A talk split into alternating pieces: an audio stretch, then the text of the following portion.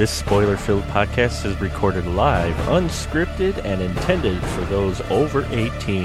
Now prepare your ears for the audio stimulation they've been waiting for all day as we step into the spoiler.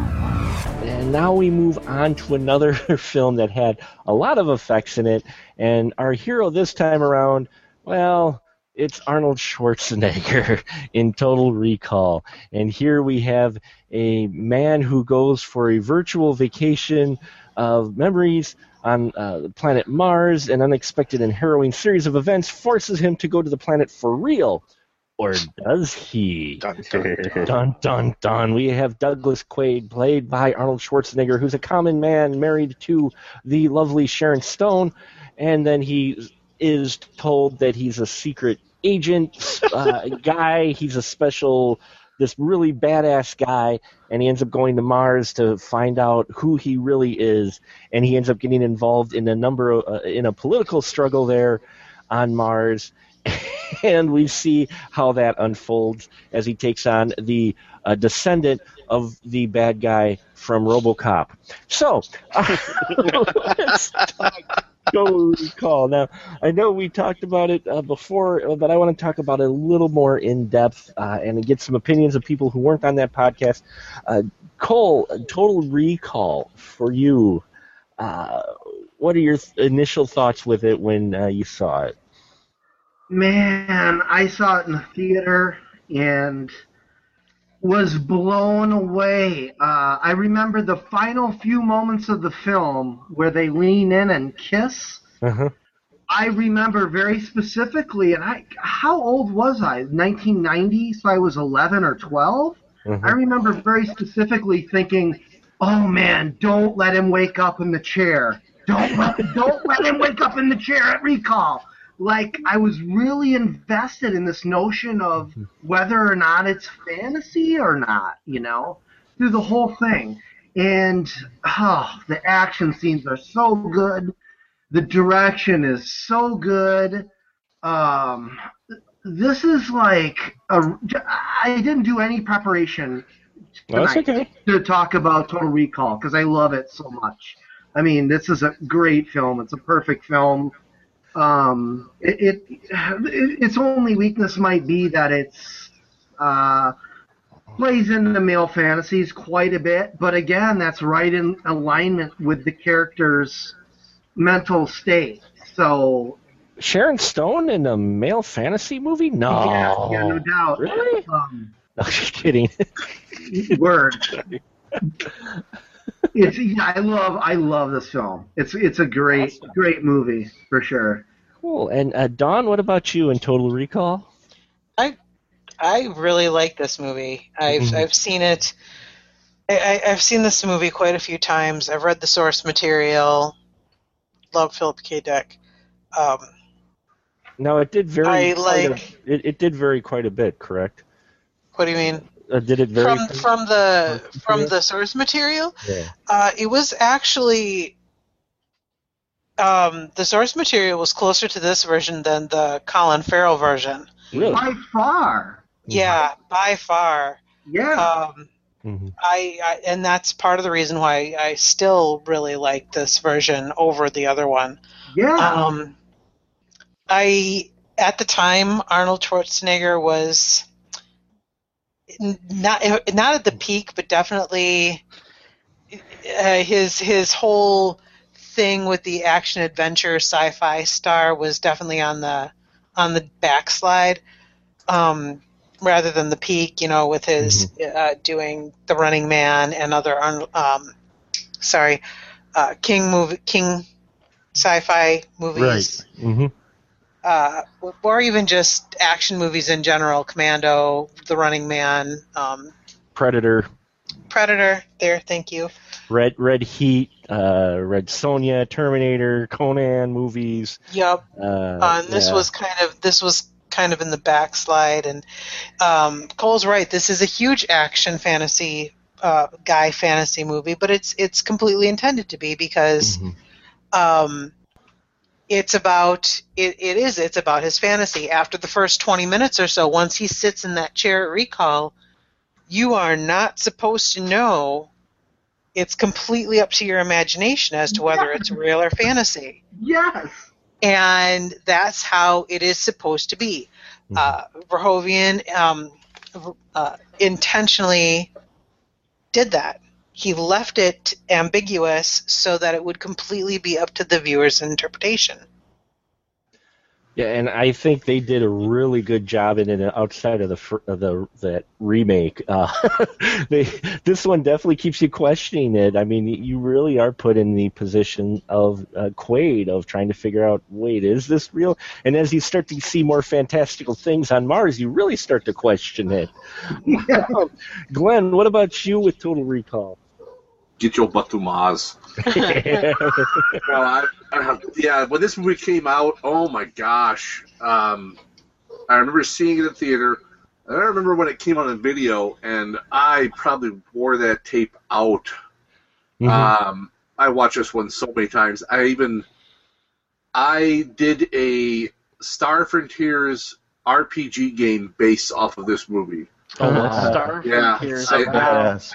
I had maps of like the whole uh, the mines and you know the little the whole city and Mars and everything. Oh yeah, That's so I cool. I love this movie.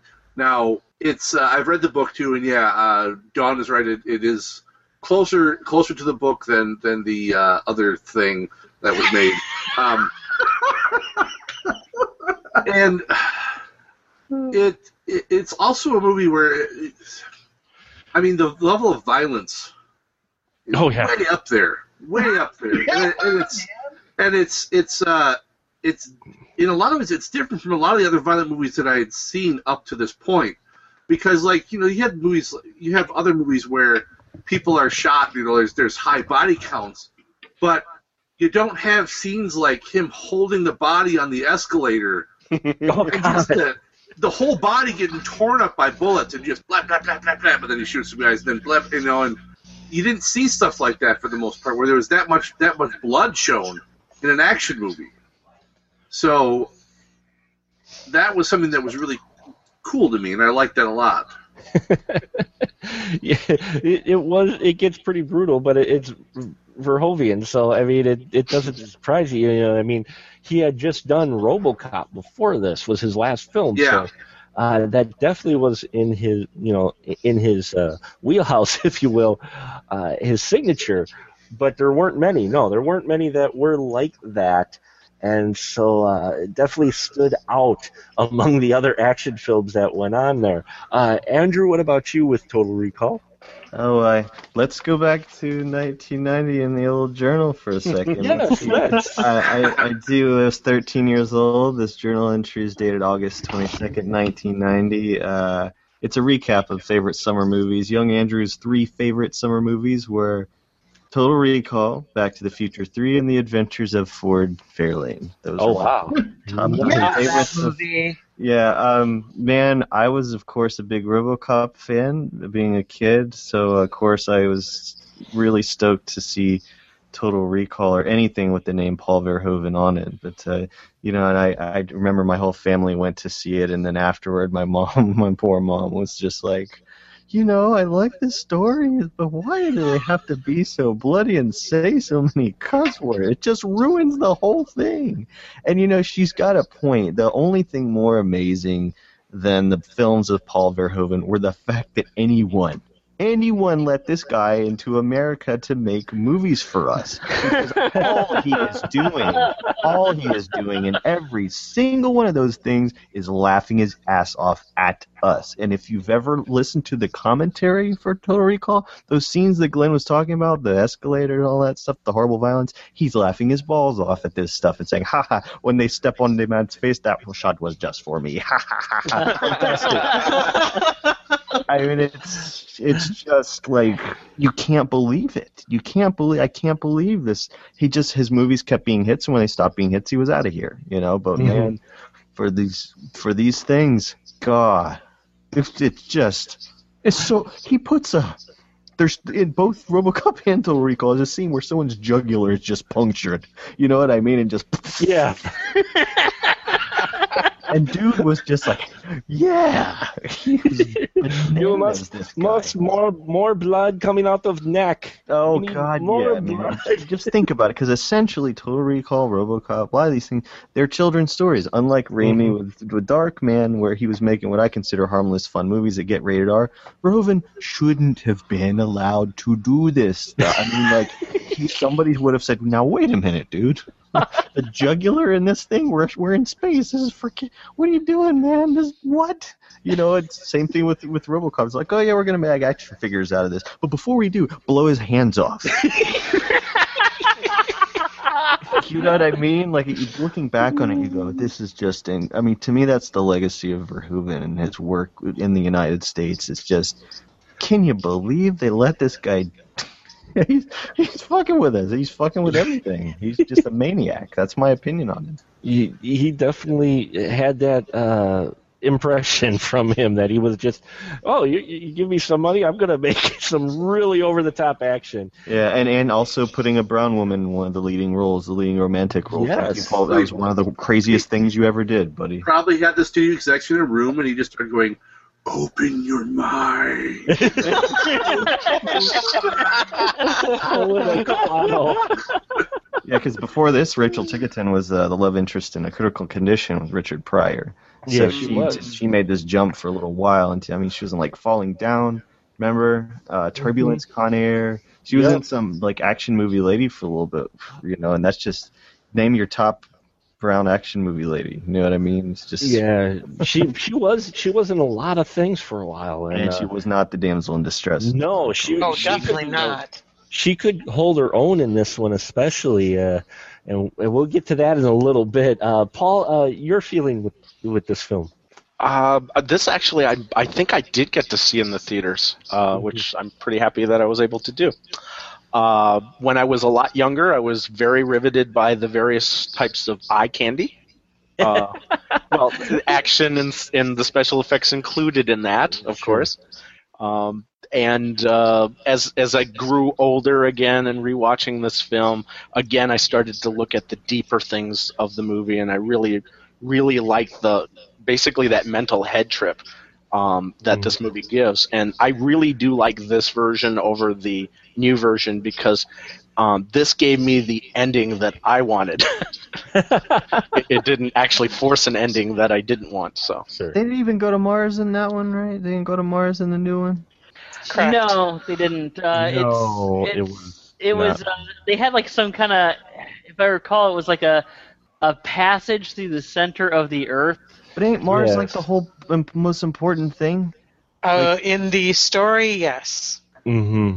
Yeah, That's it's weird. Let's let's like making Star Wars and going. Let's not have wars or or Star. Choose one. We can't. Yeah, yeah. It, it, it, the remake definitely. I don't want to get into that, but I remember going like there was something weird about it when we went to see it because of course I forgot about it because that's Sure. the point. But like, yeah, no Mars, man. Get your ass to wait. What? No. where Get your ass to uh, the highway, the highway. a lot of the Four- action. Fourth and thirty fifth. when you hear the crunch, you're eating chips. Mr. Davis, uh, Total Recall. I loved it. Uh, I did not get to see it in the theater because, like I said, it was hard to find people that were cool enough to take you to an R-rated movie. Sure. In my neighborhood at that time, and I mean, I remember my brother coming back from the movie and going, "Oh man, you gotta see this movie! It's so wild. There's like a violence and roar." And he's like talking about the movie and stuff, and he's saying like, "Dude, and you never know, man. Is it in his head? Is it not in his head? I mean, it's like, whoa, play with my head." Did I mention that he was really into the Grateful Dead? Anyway.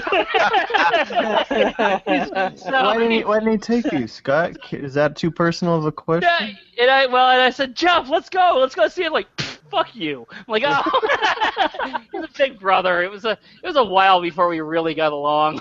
God, I dude. love him now. He's a good guy. I don't want to. I want to say that for the record. I love him now. But yeah, we had our issues. But anyway, but but uh, uh, he um yeah. So I was like, I waited for. So I finally saw it on VHS, and I just loved it.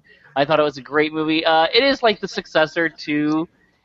It's basically combining uh, the uh, as bombastic as James Cameron was starting to get uh, with uh, as extreme as Paul Verhoeven was starting to get, and you know you have the common denominator among those, which is Schwarzenegger, who was uh, not to, uh, he was at his peak, I think, at this point, because I mean i this was uh, going into the 90s. I mean, I think his next movie after this, I mean, well, no, his next movie after this was Kindergarten Cop. But you know, and and but- before but- this, he w- did Twins. So, Yeah, and, Twins, and your I- point, and your But point. no, his action. I, I like actually. No, I like. I like both Twins and Kindergarten Cop a lot actually. Um, and you know you have this great guy, and he he did these movies, and it was uh the next thing I think was next summer was Terminator Two, which was like I think his zenith. Hmm. Like that was like he that was as big as he ever got, and he was like the king of the box office. He was great.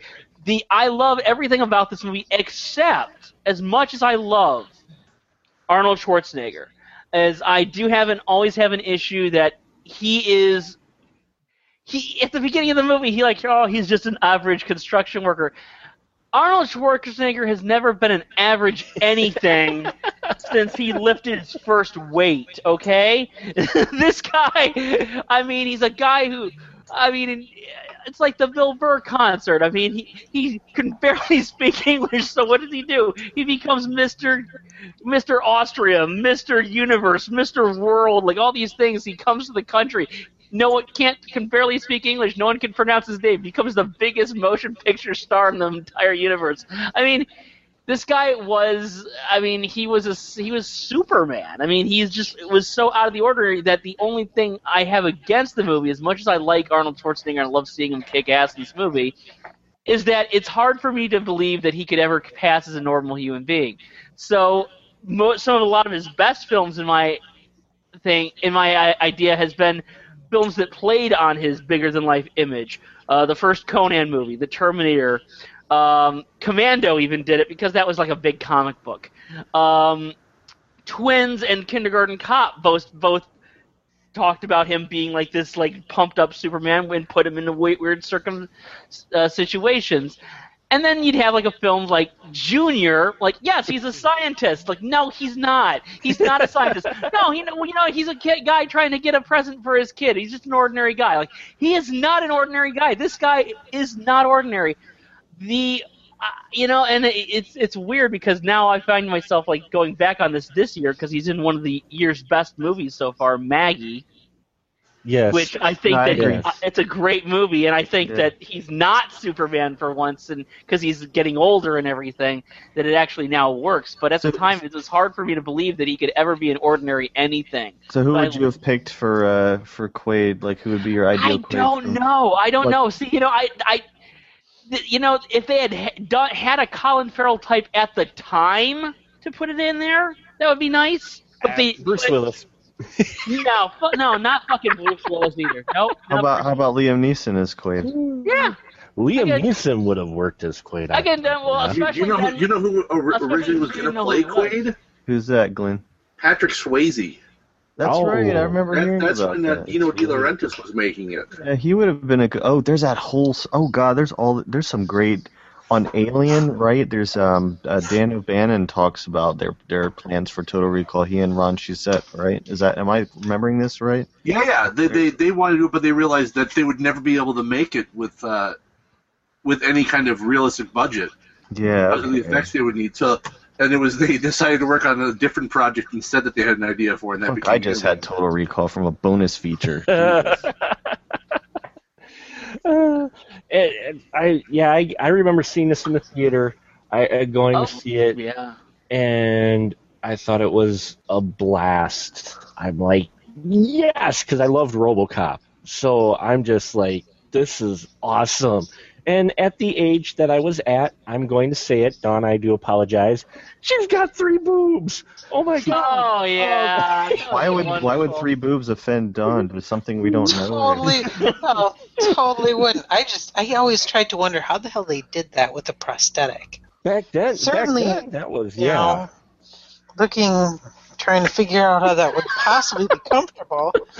Mm, Baby, They you probably strap everything down and build the whole thing out. It's what uh, you know, Yeah. Linnea Quigley and Night of the Demons. That's how Steve Johnson did the nipple uh, lipstick scene. They just uh, they just bound her down and then they you know Mhm. just she's wearing a You really chest. have to be small enough to do that, though. Yeah, yeah, that that's That might have been part of the um, you know the Casting. requirements for the Yeah. role. Very true. Uh, so yeah, Arnold. I, I will agree though. Arnold, you know, he's sitting there going, "What you mean? I'm not a common man." I'm like, dude, look in the mirror. you know, look it's in the mirror. not his fault either. I mean, it's, No, it's, no, it's, I'm not a saying- victim. He's a victim of his own achievement in that Mhm. in that sense, and that's uh. So whenever they would try to put him in like a every man role, I'm like you're not an everyman. I would still love all these movies. Don't get me wrong. I mean, I love you know Running Man and all that other shit. But I mean, the, but I mean, like, and I love this movie. But I mean, it was just like that one thing. that's like, yeah, not really. This guy should have been a nerd in an office. He shouldn't have even been on a construction site. He should have been some nerd office drone Mhm. which I, I have not read the original book, but I believe isn't that that's what it's supposed to be kind of be, from what I heard, or no? I'm, I'm not sure. Yeah, uh, yeah, he is supposed to be some sort of office drone, some sort of accountant-looking An fellow. accountant, Yeah. yeah. Yeah. Kinda Yeah. like Neo from Matrix or whatever. Yeah, kinda- Yeah. Neo. I could kind of like yeah. So I mean, like that's like who, for who she should have been, you know. I mean, the when the remake came out, they kind of tried to do that. Uh, the problem was is that the remake came out and it was a remake of a film we had already seen. We we were like, you know what? Th- that's the film itself was not that bad, the remake. But you know, we've seen it, guys. You had your shot. you had your shot. We saw it. In order to make this movie, you have to make it different, and you didn't make it different enough. So Yeah, that's why. So Yeah, that's It's too why big of a one- hit, like in That's you why it didn't work. You know. but Ar- Arnold definitely got into this. You know, uh, man, I've got to cut that word out of my vocabulary. Uh, I use definitely way too much. Anyway, but Arnold. Well, well, well, I mean, like, I mean, like, I love, I love being on Rain Man, Rain Man's podcast. I mean, I think it's great. It's like that's Def- definitely, definitely, definitely, definitely Hauser, definitely Hauser, Yeah. definitely Hauser. Oh yeah, Dennis Quaid. You know, um, You do that pretty good, man. thank you. But I, I did like now do Pootie Tang. Now do Pootie Tang. No, Pootie But- Tang is Rain Man. No, wait. he had, he had a great cast around him, though. I mean, Michael Ironside actually is is the the foot soldier bad guy to the main bad guy, who, as I mentioned before, could have been a relative to the bad guy in RoboCop because this does take place in the future. We've got Ronny Cox back playing a villain, big surprise, and Michael Ironside playing Richter, who I liked the Richter character because uh, he was not dumb. I mean, he wasn't exactly maybe the most efficient, but wouldn't you say, uh, Glenn, that, that Richter wasn't exactly a dumb villain, though? Because, I mean, he figures things out pretty quickly, uh, you know, as, as Quaid's trying to uh, elude him. Well, yeah, uh, yeah, he figures stuff out pretty fast. I mean, he's definitely on the ball. The problem is, is that his boss did not fill him in on, on, on all the shit. Yeah. So I mean, most of the mistakes he made, he makes, is because he's doing his job the way he's supposed to be doing it. But he wasn't told by his boss that you don't do your job the way you normally do it because there's something you don't know.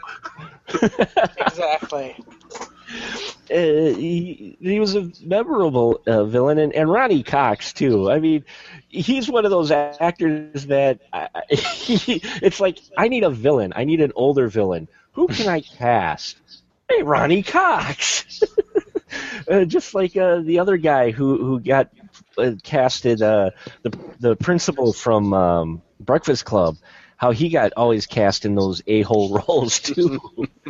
Uh, but Cole, what do you think of uh, Richter and uh, you know Vilos Cohaagen, played by Ronny Cox? Uh, what do you think of our two villains in this film?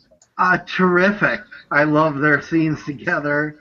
Um, I love Ronny Cox from Beverly Hills Cop, which Yes. Is probably it was my favorite film for a long time. I, I love that movie, and I love him in it. Um, but that, both of them are great in their scenes together, and then that little moment where they decide to kill him Yeah. while he's getting the implant, which is humorous. But uh, yeah, I, I yeah I like those guys. hmm Uh, yeah, they were they were definitely decent villains. Uh, Dawn, what'd you what'd you think of our two villains? Michael Ironside is perfect. Yes, he is. I, I, had, I don't think I've ever seen anything that he's been in that I haven't enjoyed his performance.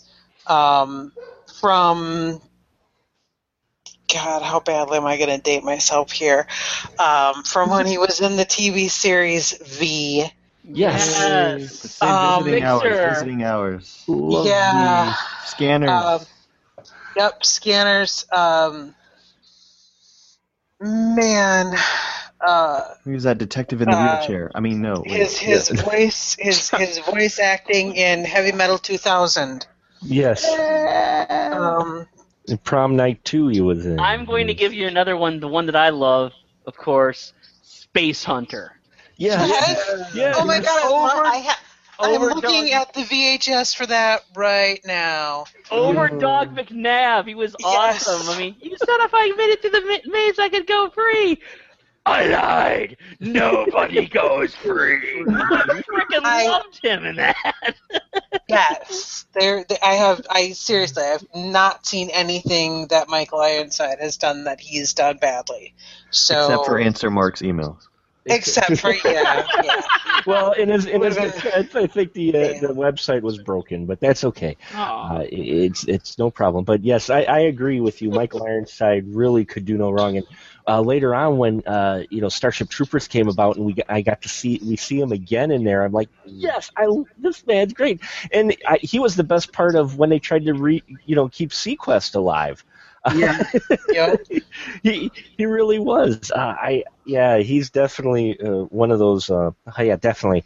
Um, he's, he is one of those actors that uh, was one of my favorites. Still is one of my favorite actors. Uh, I always get kind of a, a smile on my face when I see him, and uh, I, I agree. His his scenes with Ronny Cox were really memorable. Those two played off each other well. Uh, and speaking of villains, we do have a villainess in here. Now, uh, this is before her famous scene of Basic Instinct. We have one Miss Sharon Stone in here playing his uh, wife in kind of an action role. Uh, Paul, uh, did that surprise you to see? I mean, knowing now, you know, because we've seen her in Basic Instinct, but seeing her in a role like this, is that a bit surprising? When I first saw it, yes, but Mhm. since then it, it doesn't surprise me. Mhm. Uh, and I thought she did a, a fantastic job. The first time I think I saw her was in the uh, the Adventures of Allan Quatermain. I think was Mhm. Yes. Yeah, Yes. King Solomon's Mine. which yeah. we did an episode of. You can look that up right there on the iTunes. But uh, anyway, uh, get it now. uh, but yeah, I mean, and and she wasn't she wasn't a character that was like you know just there. I mean, she she played a pivotal part, and, and as much as we liked Richter, I I liked her character just as much as I liked his character, uh, because of the fact that. Um, you know, you see Arnold Schwarzenegger, and he was this big, kind of intimidating guy, but I think she was able to put him in his place too. well, and then and then there's a little more layer to her as well, which I really liked in all this. You know, in this film where you could have just gotten characters that were pretty flat. Everybody from Richter to uh, you know Cohaagen to even her character, which is a minor character. You have a layer in that that you get that great conversation she has when she comes, uh, you know, when she when the goods are uh, out and and it's you know given that he is, you know, she's not his wife. You get that interesting scene by the bar and some dialogue there that we get actually a little bit to know her character more than just oh she was on assignment you know i mean she does the thing about you want to tie me up and uh, you know how do you how do you know i don't like that you know i mean it was just little things like that and she i loved the fight between her and rachel uh, Tik- Tikhon. Mhm. Uh, Ticotin. Ticotin. Ticotin, thank you. Uh, what do you think of that fight, Glenn, between these two? I loved it. Um, well, I loved it, but then uh, it. Uh, I'm trying to think of the best way to say this. it was. I'm glad it turned out the way it did because at some point it's like you know, as as good a fighter as she is, he's a giant guy, Yeah. um, and he he really just needs to land a hit. Mhm. Um, but I think it was well choreographed, which is which is what really played it because when when you're having two people square off, even though at that point he's just the average construction worker, um, have when, a lot of times, a lot of times, in a lot of times in movies when people square off like this and you have this giant difference in size, they don't do anything other than just have a typical knockdown drag out fight, and some other smaller person, you know, stands toe to toe with the bigger person. And this one, she does things where she uses her environment, Right. um, and and that I like. I like when when they do that because, in truth, if she just stood there and tried to go punch with punch punch for punch with him, that's gonna be she's gonna hit him once. He's gonna hit her once, and then she's gonna explode. but uh, it, you know she held her own too though in that cat fight uh, basically uh, sorry for lack of a better term the, the conflict she has with rachel those two really go at it Oh yeah, I mean, and I, I'm- I'm in no way saying she's not a good fighter. I think she's a she's a, a great fighter, but I mean, there's an obvious size difference well yeah between her and Arnold, and, Her and Arnold, yeah. and she knows she knows how to go about utilizing what skill she has and the environment she's in Mhm. to kind of downplay his advantage physically. right and uh, that fight that the two two ladies have though uh, i want to ask andrew uh, wouldn't you say that was a, actually a bit unusual for an action film of that time for those for that type of scene wouldn't you say Yeah, man. I mean, that's it, it's so cool. Like it's you know right out of Cirio Santiago, except for nobody was topless. You know. What I'm trying to remember now, because I haven't seen it so long, is there a vagina punch? Yes yes. yes Okay. I'm just I, I was like I somehow started to remember. Most of what I remember is Sharon Stone was quite sweaty, and that was Yeah, in Uh, that workout outfit. yeah pretty awesome. You know, but yeah, I was just like I, you know as as we're talking, I'm sitting here thinking it's a vagina punch, right? Yeah, Rachel. Rachel uh, gives one to Sharon, I think. Yeah, yeah, yeah, yeah. Okay. Yeah. I don't know why that that that that that part was I was unusual. say. I almost said something. But that that stuck out for me. When you see me thinking pussy punch just because of alliteration. No, no, I was just, no, I was, It does have alliteration. I was just no. I was actually thinking it's it's Sharon Stone. It's taken worse. Yeah. oh, Which is a reference to what exactly? yeah. Oh come on! Don't put me on the spot, man. well, you said it. You brought it up.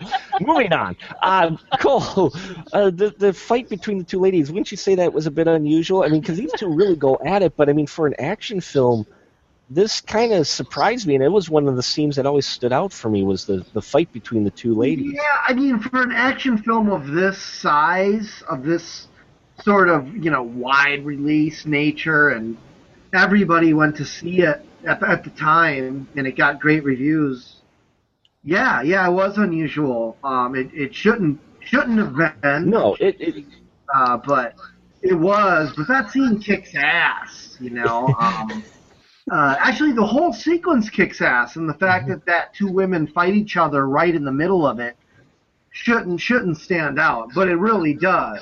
Um, but the whole sequence from when that that that uh, older character comes in and, and tries to tell Arnold that he's you know having a hallucination, which he very well may be, shoots the guy in the head, and then the whole thing goes to hell. All that stuff is great, yeah. you know. That And guy um, makes a funny face when he shoots him in the head too. He looks he looks like he's you know what I'm saying? It looks like he's whistling before he dies. I'm just remembering weird shit. I'm sorry. I, I, I, you know, I want to, if you don't mind. Uh, Hmm. I'm sorry, and I'm sorry if I'm, if I'm like, I don't want to step on anybody here, uh, but I, I was thinking about this the last time I watched the movie, which was like, like about a month or two ago, and um, whether or not this is a fantasy or reality of the Quaid character, it brings up something interesting with the Sharon Stone character because he finds out that you know you know that she's not his wife and he like they, they like turn on each other right away and he kind of he kind of turns and they kind of turn on each other. If you know assuming that maybe if some of this was in his subconscious and stuff do you think that there may have been some sort of unsettling subconscious resentment that he felt towards his wife um to, towards that character. Like I don't know why. Maybe and maybe she doesn't deserve it or anything like that. You know, depending on whether you believe it's fantasy or reality. But I, that was like a kind of disturbing thing that I noticed. Like you know, they kind of turn pretty quickly on this character. you, you know, okay, uh, exploring that thought further. Ooh, my earphones are making funny noises. Um, exploring that thought further, the fact that they make Sharon Stone's character as uh, the wife of Richter, uh, is it that she was cheating on him at some point? Oh, Possible.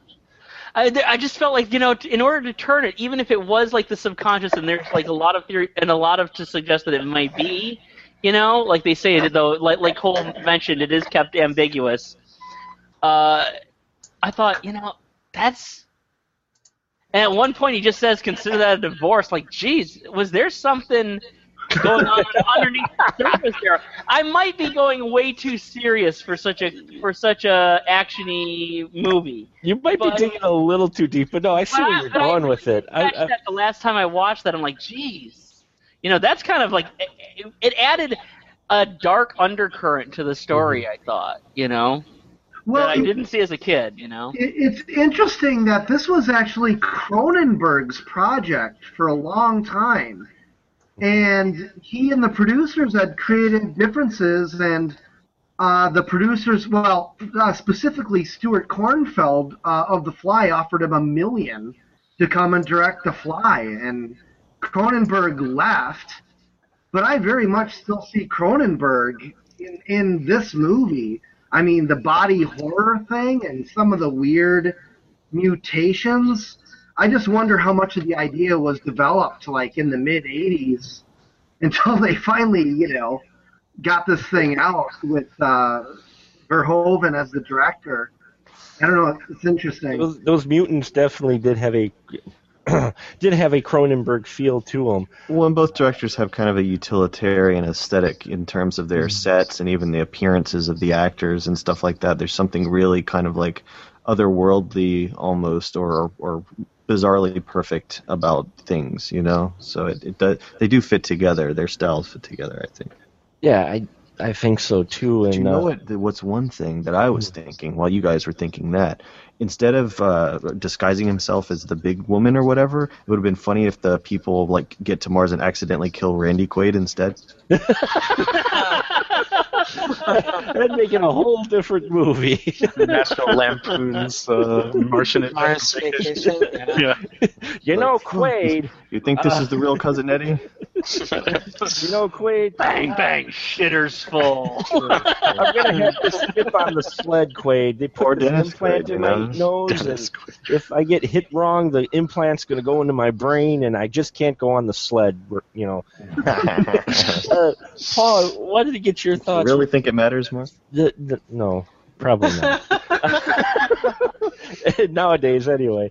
Uh, and Paul, uh, how about you with that fight? You, you kind of made a comment. Yeah, the remake, they did do a knockdown, drag out fight, but I thought this this fight, especially for the time that it came out, was the the, the ladies didn't pull any punches. No, exactly. That that is definitely it. I, even though I, I do pu- per, prefer the the Kate uh, uh, Beckinsale or whatever her name is. Yeah, Kate Uh, Beckinsale fight. yeah. Yeah, Well, I like Kate that Beckinsale. character in the remake over Sharon Stone, believe it or not.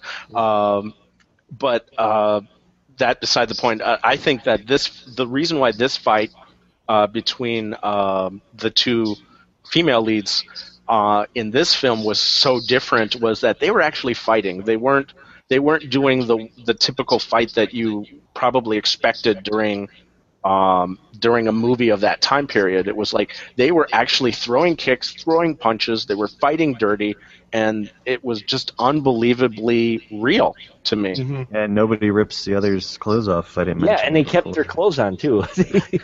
Well, and Shar- Sharon was wearing that nice suit. I thought that was kind of it was a classy type of thing, you know. Y- You know, prior to that, she was wearing that that workout outfit, and now this one, she was actually fighting in a in a suit, and I thought it looked really cool. It looked it looked like a um, like one of those stylish like cyberpunk type of Mhm. um, type of outfits for me, anyways. Yeah, and it shouldn't be a big deal, but you, you know, like Andrew said, it shouldn't stand out. But I always remember that scene because it was something you had I don't not. think I'm the one that said that. I was the one that Or- kept harping on the vagina punch. Oh, you were. Yeah, that's right. You were on the. Vagina I think that was Cole that said the actual smart thing. Uh, sorry. No, but uh, yeah, it, it was something that really should not have been memorable for the reason it was, but uh, it was at that time, and I, I, you know, even after it, you didn't see too much of that between two women fights. So it was it was a unique thing to have within this action-packed uh, film to have a scene like that. Uh, and I think that's what makes it cool. You know, Yeah. what makes this film cool. And the world building. Let's talk about the world building uh, on this film. Uh, uh, Scott, what do you think of this world of Mars that he they built, and just in general with the technology in that? I mean, you've got your Verhoeven classic. Everything's got a label on it. yeah.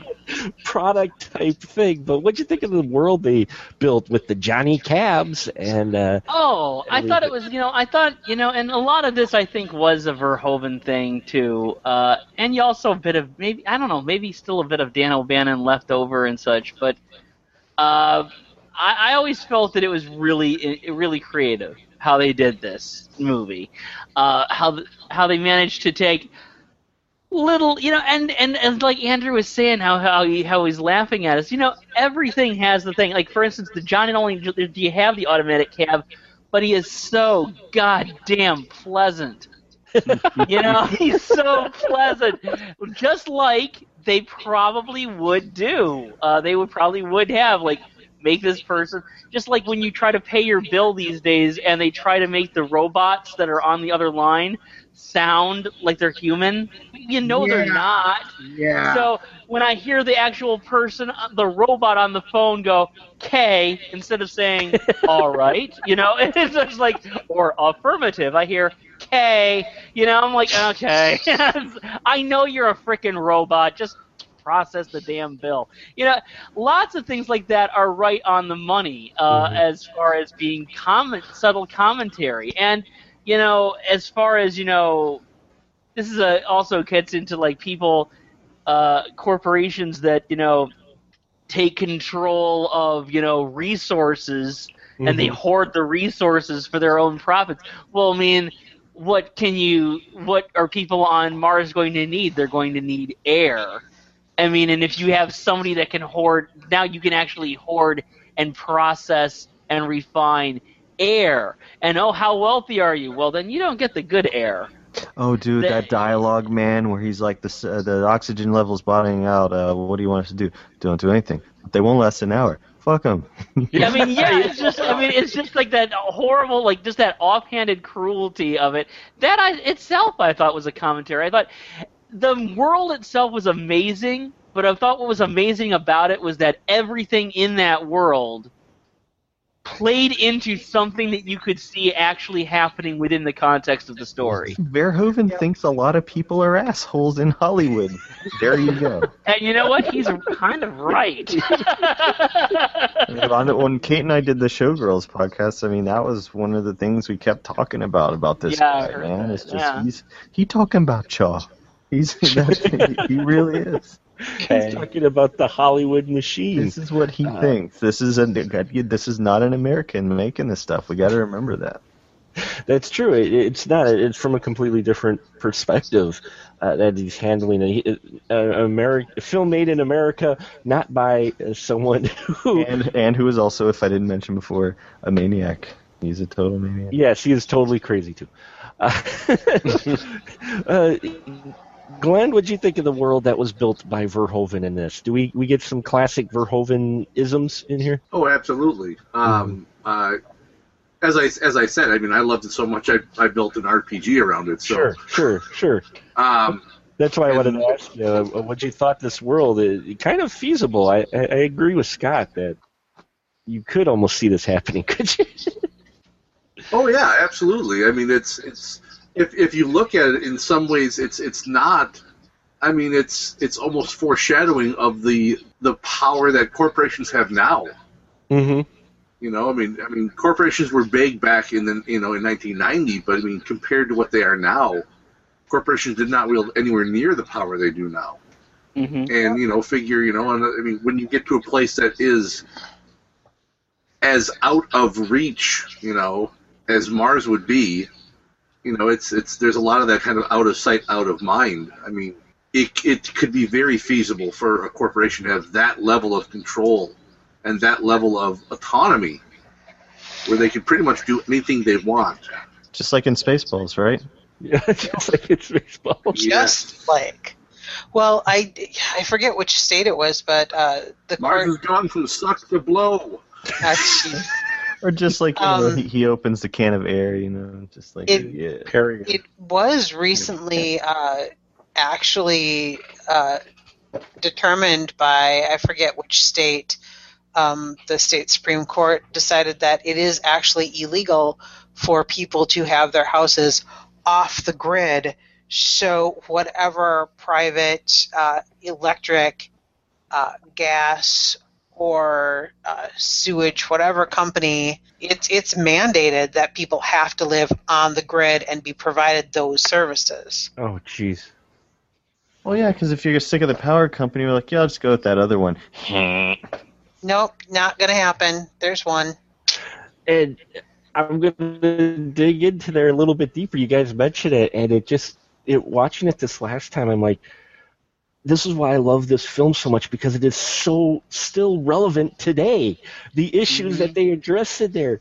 I Yep. let let's take the whole alien technology that could terraform Mars, and they don't engage it, even though it would help people, because then they wouldn't be able to make a profit on it.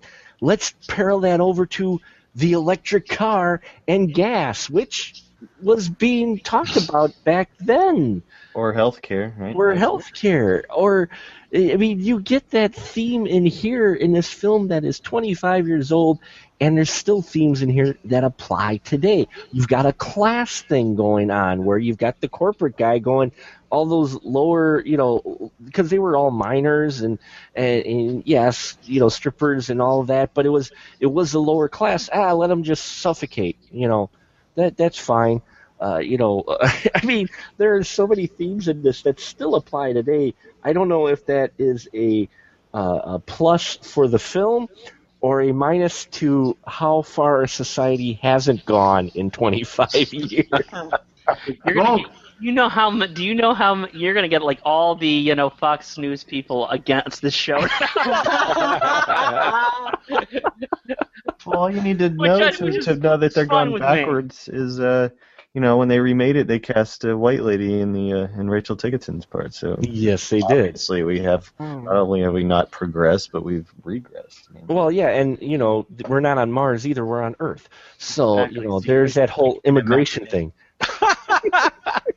okay, now I'm really reaching. Sorry. And no vagina punch. What is No. the world coming Yeah, to? vagina punch. How can you? But Oh, so uh, there are a lot of things. It, it- it's a it's a Verhoeven film, so there are a lot of things so going on underneath the surface, and that's why I love his films. You know, for on a lot of people knee jerk reaction, they look at it, oh, ultra violence. But then if you if you just look just a little bit below that, I agree. He's laughing at American society and All his movies us are satire. All his American movies are satire. showing us how ridiculous human nature is, and especially the U.S. in- many aspects. Uh, so, Total Recall, I think we all really enjoy it. Uh, I, I have to ask Paul really quick because it came up here. He messaged me, and I have to know. Tell me why should Quaid be lobotomized? there's several points in the film, and, and I could rattle them off if you'd like. Go ahead. Okay. I want I want to hear this. All right. Uh, I'll just I'll just try to be quick about it though. Um, uh, there uh, a section uh, basically you've got uh, characters that pretty much already know what's going to happen to Quaid throughout the movie. You can see this. You've got the Bob Mc, uh, Bob character, and he he says that you're basically going to get the girl, kill the bad guys, and save the entire planet, which pretty much happens. Uh, so you almost think that it's planned. You've got the Ernie character who basically says uh, that uh, the the basically Mars is going to have blue skies. That actually did happen. Uh, you even have the doctor who uh, essentially says, "Okay, uh, things are going to happen," and those things right after right after he kills the the doctor, all those things happen in order. Uh, then you also have another thing that Bob says, uh, and he talks about how bad vacations you you lose your luggage, you have lousy weather, um, and you have crooked taxi drivers. Well, all those things happen to Doug too, which is kind of interesting. Uh, there's also a scene in there that flashes where when he's uh, he's talking about his ideal woman, uh, Melina's picture shows up. And it actually shows up like like how do how do they have her picture if you know And if it's she's almost supposed to be kind this of a nude scene with her. God, I forgot about that. Thanks, Paul. and, and this one is kind of stretching. This is also uh, with the with the doctor. There's a scene in there where uh, Quaid is just pulling him into the room, Mhm. and uh, you see his reflection in the mirror. But then once once he's actually talking to the doctor, from that point on, the doctor is saying, "I'm not real. Uh, this is all you're you're stuck in a chair, right?" Mhm. uh, and you don't actually see him from that point on. You see his reflection getting thrown uh, uh, in the mirror. You'll see his reflection, and then he's out of because of the way the mirror is positioned. You don't see the doctor's reflection anymore, and so you kind of think, well, maybe he isn't real at that point. And uh, because of what the doctor said, the way the things happen, uh, I really do. That's that's the ending that I want. I wanted it to be that uh, this was wasn't real. That, that this was all part of a head trip, and he he basically goofed up. The uh, I- I believe you know I, I, to Bob Newhart. I, I know that Verhoeven tried to make it ambiguous in the movie. Mhm. I, I think he actually does say in the Prefers audio that ending, commentary on the in the audio commentary what it is. I haven't listened to the audio commentary. I uh, I agree. I've always thought that it kind of might be that it is. It's all in his head. The only clue that I that I can possibly offer to combat that, and it might not even be true, because I mean everybody from like uh, filmmakers to Cracked.com has said no, it's it's fantasy. Um, is uh, that there are scenes that take place without Quaid being present, Yeah, yeah. and that's the one thing I'm like, what if it was a fantasy? What would be the purpose of all this? Wouldn't we just experience it as he's experiencing it? unless unless he's he's experiencing those parts on his brain as part of his fantasy. I mean, you could dream and not necessarily be in a scene. It, it's like reading a book. You don't follow the main character throughout the entire book. Sometimes you got to get the. yeah. But he, but he has, but he did sign on to That's true. be, to be included in every part as it Yep. happens. yeah. Uh, and then if they have these parts, I mean, you could just argue like, well, it's just exposition. Like, well, there wouldn't be exposition. He would be involved in the exposition.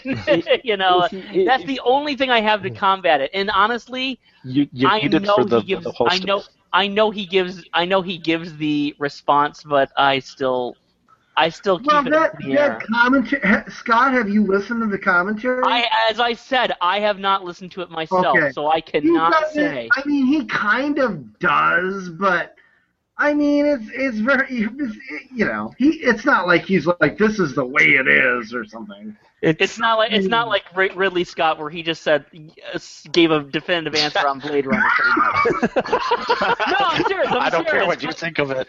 this like- is my vision. Because I, cause I know that get that after like years of guesswork, Ridley Scott basically gave a definitive answer on Blade Runner, another Philip K. Dick story. yes, it is.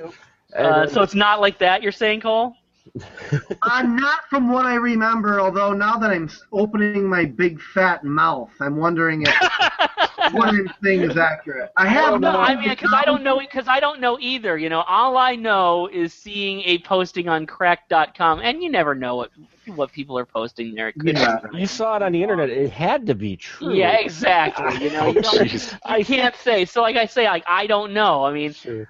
Uh, but but like the evidence I ha- so I always kind of keep it up for grabs in my head. You know. Yeah. But uh, the only, ar- but you know, I agree with all of Paul's points.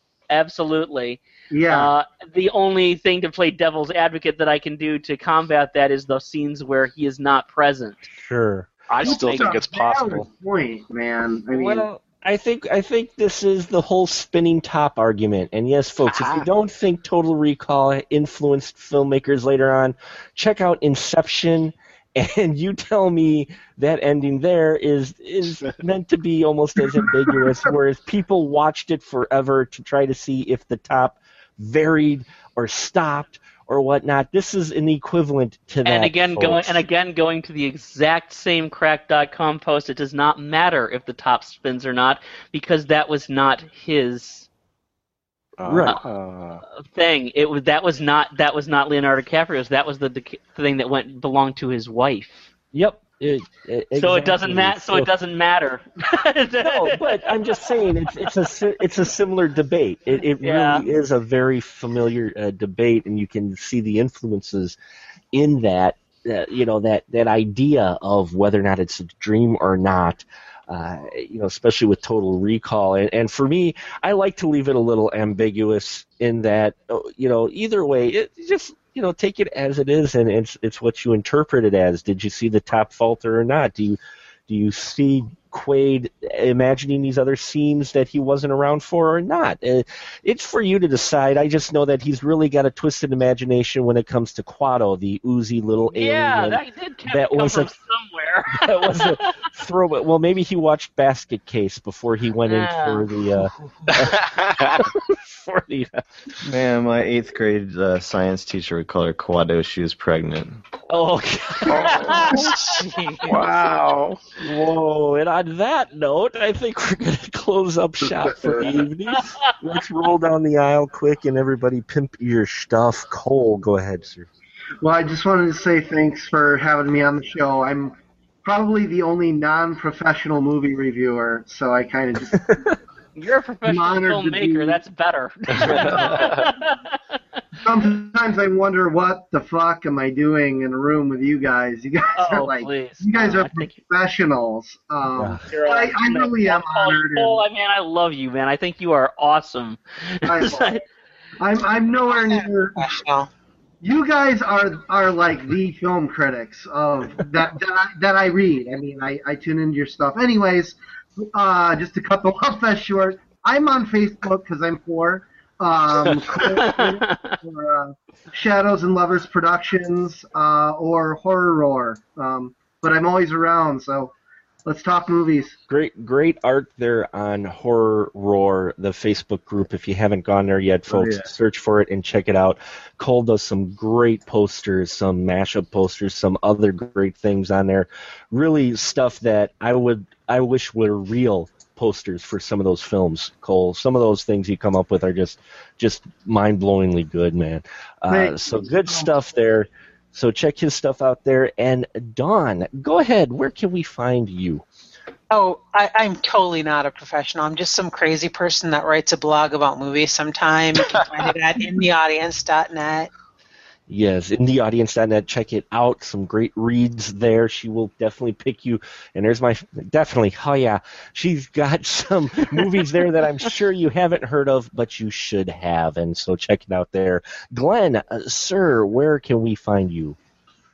You can find me on Facebook, Naked Hobo Productions, as well as BBB Bunker. You can find me on YouTube, Naked Hobo Productions, and BBB Bunker. You can follow me on Twitter at Naked Hobo, and other places too, but those are the most important ones. Those are the most important ones. Check out his reviews and his short films on his channel. Fantastic stuff there. Andrew Shearer, the lovely Andrew Shearer. Please, sir, where can people find your stuff? Oh man, just want to say thanks for letting me do this stuff. Sometimes I forget to say thank you for letting me come on here, man. I really appreciate it. I really do. And I say some dumb shit, so I, I really am glad y'all just humor me and stuff. Uh, on uh, Amazon on Demand, if you got two bucks, consider renting one of my feature films, Fake Blood, Mondo Gonzo, um, Pajama Nightmare, or the latest Underground Cinema, Cinema with an S. And if you're one of the people that likes to buy DVDs, I always forget this. Yeah, I sell DVDs too. They got bonus features and all this crazy stuff. And those movies that are on Amazon on demand are not necessarily all available on DVD, and vice versa. I got some special things. Dr. Humpenstein's Erotic Castle. For what- Uh, I'm actually got- ordering that. I'm actually ordering that. they that. have commentaries. Totally they have, worth it. They have extra short films. There's one about a, a butt that's possessed. You know, so gonzorific.com. Just I don't, I'm not asking for a lot of your money. These are like five, eight bucks or whatever, and it's all homemade stuff. So can't get it anywhere else, man. Flat out. I already I already have the Pajama Nightmare and um, Underground Cinema DVDs, and they're they're both awesome, guys. So. Oh, Scott, Scott's like the guy that's looking for nipples in Scrooge. You, know, you, I really am. you can believe what he says because he's he's really trying. He's really looking. Yes. Thank you, Scott. It's the reason the pause button was invented. Paul, where can we find you, sir? Well, when I'm not spending all of my money at the local Recall affiliate, um, I can be found at forsakenfilmreviews.wordpress.com. Awesome, and Mr. Scotty D, go. Okay, you can catch everything I do at movieocrity.com, kind of a catch-all for all the podcast things, the right articles I write, uh, episodes. But I also have a web series called Movieocrity, and I just published it. Uh, I don't know, published, released, whatever. My first episode in four months.